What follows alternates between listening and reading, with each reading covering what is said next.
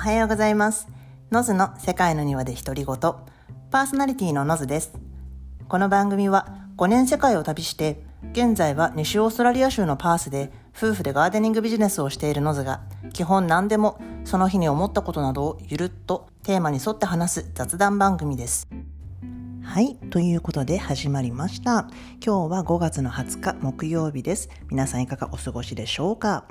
私はね、いつもあの携帯でニュースなどのアプリを使ってあの読んでるんですけど、英語のニュースと一緒に日本のニュースも Yahoo ニュースとかであのいつもさらっと読むんですけど、なんか昨日からエンタメ系はもうあの新垣結衣さんと星野源さんの結婚で一色ですね。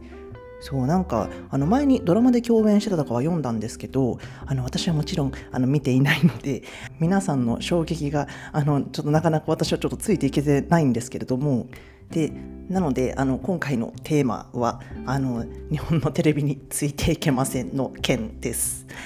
はいまあ、あの今回はあの海外在住の方のあるあるかとも思うんですけど、まあね、日本にいる方でもあの共感していただける方もいるかもしれませんのであのちょっと聞いていただけると嬉しいです。であの、まあ、結論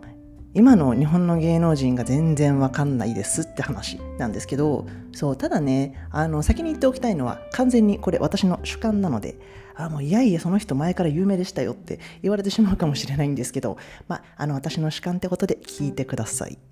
でねあのもしかしたら日本にいる方でもね今あのテレビ離れ激しいって言うじゃないですか。だから海外に住んでるだけが理由にはならないかもしれないんですけどあの今ね私日本離れて6年目なんですけどあの2000本当に2015年以降に出てきた人本当わかんないんですよね。そう。だからあの 今回の話題だった星野源さん私名前は知ってるんですよ。知ってるんですけどあのごめんなさい。誰ですかっていうとこなんですよね。そうなんかあの前にでも去年あの YouTube とかで彼が彼の曲とかでコラボが流行ったじゃないですか。だからあのであと前の、えっと、前安倍首相が炎上してしまったビデオも見てたのであの名前は知ってたんですよ。だけどあのまずあの俳優さんだったのも知らなかったのでだから今回友達に「、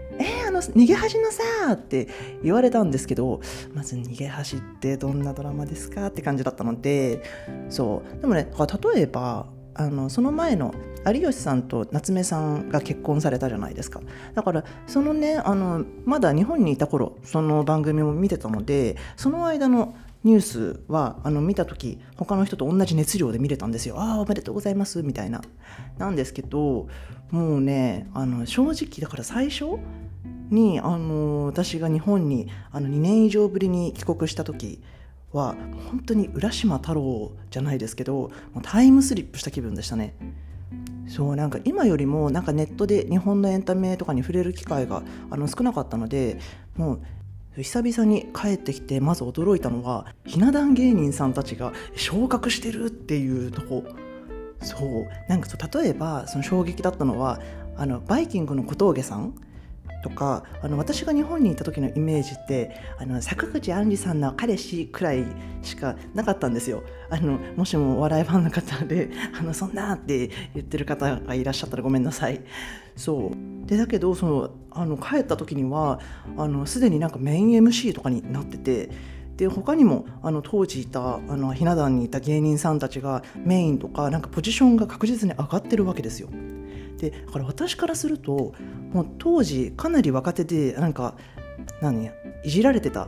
人たちがなんかいじる側になったっていうかなんかもうポジションが変わっててまずびっくりしましたしそうそれになんかもちろん新しい売り出し中のモデルさんとか女優さんはもちろん全くわからないので例えばその時2年ぶりに帰ったのが2018年だったんですね。でその頃あの土屋太鳳ちゃんとかあの広瀬アリスさんとかあのその辺がすごく人気だったんですけど、まあ、もちろん私分からないのでなんかもうねあの毎回あのなんだっけなよくテレビで見かけるなんかなんとか太鳳ちゃんって人みたいな。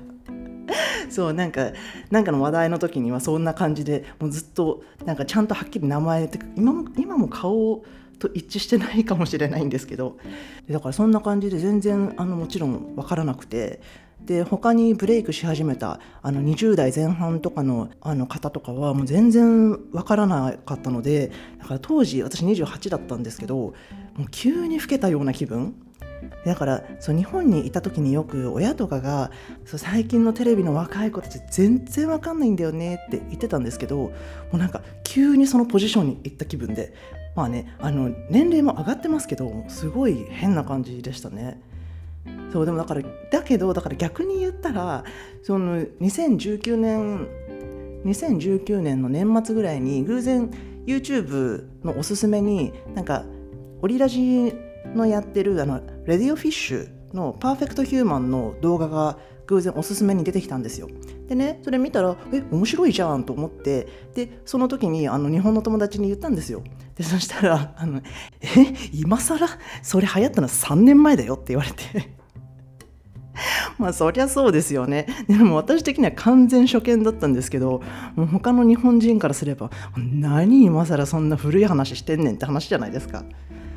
でも最近ちょっと気づいたのが日本から離れても今はそうやって YouTube とかあのネットで日本の記事とかあの動画が見れるじゃないですか。でねそうふと気づいたのがああこの俳優さんも年取ったなとかあの最近すごいタレントさんのあの老いに目が行くようになったんですよ。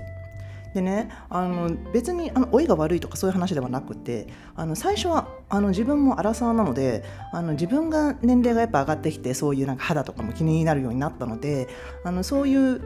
目でそういうところからあの芸能人の方のその年齢とかその老いに目がいくのかなって思ってたんですけど多分ね、まあ、確かにそれも一理あるんですけど多分何より私が新しい芸能人のレパートリーがあまりにも少ないので結局日本のあの記事とか動画とかを見るとあの結局そういう私の知ってる芸能人の記事とか動画をピックするわけじゃないですか。でだからもう6年とかそれ以上ぶりの人を見るわけですよ。でねそれ人間ですからあの6年や7年それ以上だったら老けますよ。そうもうねだからね最近最近もうみんながみんなすっごい老けたなって思うんですけどあのそれはキムタクも老けますよみんな老けますよ。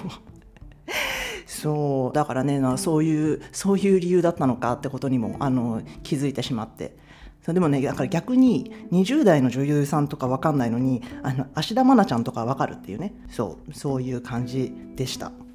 ということであの今回は私の主観であの芸能人の話を勝手にしてしまったんですけどまあ、海外生活がもっと長い方からすればもう私なんてレベルでは全然ないと思うんですけどもう本当に全くわからないって方も多いでしょうしあでも私日本にいた頃はあの特に学生時代はまあまあテレビっ子だったので、まあ、住み続けてればあのこういう感覚を味わわなかっただろうなと思ってちょっとシェアをしてみようと思いました。もしも皆さんの体験談などもあればコメントやメールで教えていただけると嬉しいです。まあでもね、もう今は VPN さえあれば、あの海外に住んでても TVer とか、あの日本のテレビとかも全然見れるので、まあ、駐在とかでね、あの海外に来た方とかだったら、日本の環境に近づけたいってあの思われ思った方とかは、あのそういうことがね、全然近づくようにできるオプションがいっぱいあるので、そういい時代だなとは思いますよね。まあ、一応今回のあの他のおすすめエピソードなんですけど、えー、VPN とかあの TVer についてあの第7回のパースの話をしてる回でもう少しあの説明してるのであの気になる方はそちらも一緒に聞いてみてください。ということで今日はここまでにしようと思います。この番組ではこんな感じで海外暮らしやら旅やら日々学んだことなどを含めてあのいろいろ話している雑談番組ですので通勤通学や家事の合間などにゆるっと聞いていただけると嬉しいです通常はねあの日本時間の月水金であの3回放送をしてるんですけれどもあの今週は4回配信のお約束をしてたので今日の木曜日が追加配信となってますなのであのフォローやサブスクライブなどしていただけると一覧で出てきて分かりやすいかと思いますのでよろしくお願いします基本 Spotify や Google Podcast、スタンド FM や REC などでもあの他にも、えーと、いろいろなアプリで配信してますので、えーと、内容は同じです。なので好きなものであの選んで聞いてみてください。質問やご感想、取り上げてほしいテーマなどはメールアドレスせかにわ .noz.gmail.com かスタイフやあのレックでしたらコメントやレターなども見てるのでお好きな方でお気軽にお待ちしております。ということで今日はここまでにしようと思います明日も配信を予定していますのでぜひぜひ聞いていただけると嬉しいですそれでは皆さん今日も素敵な一日をお過ごしくださいませ See ya!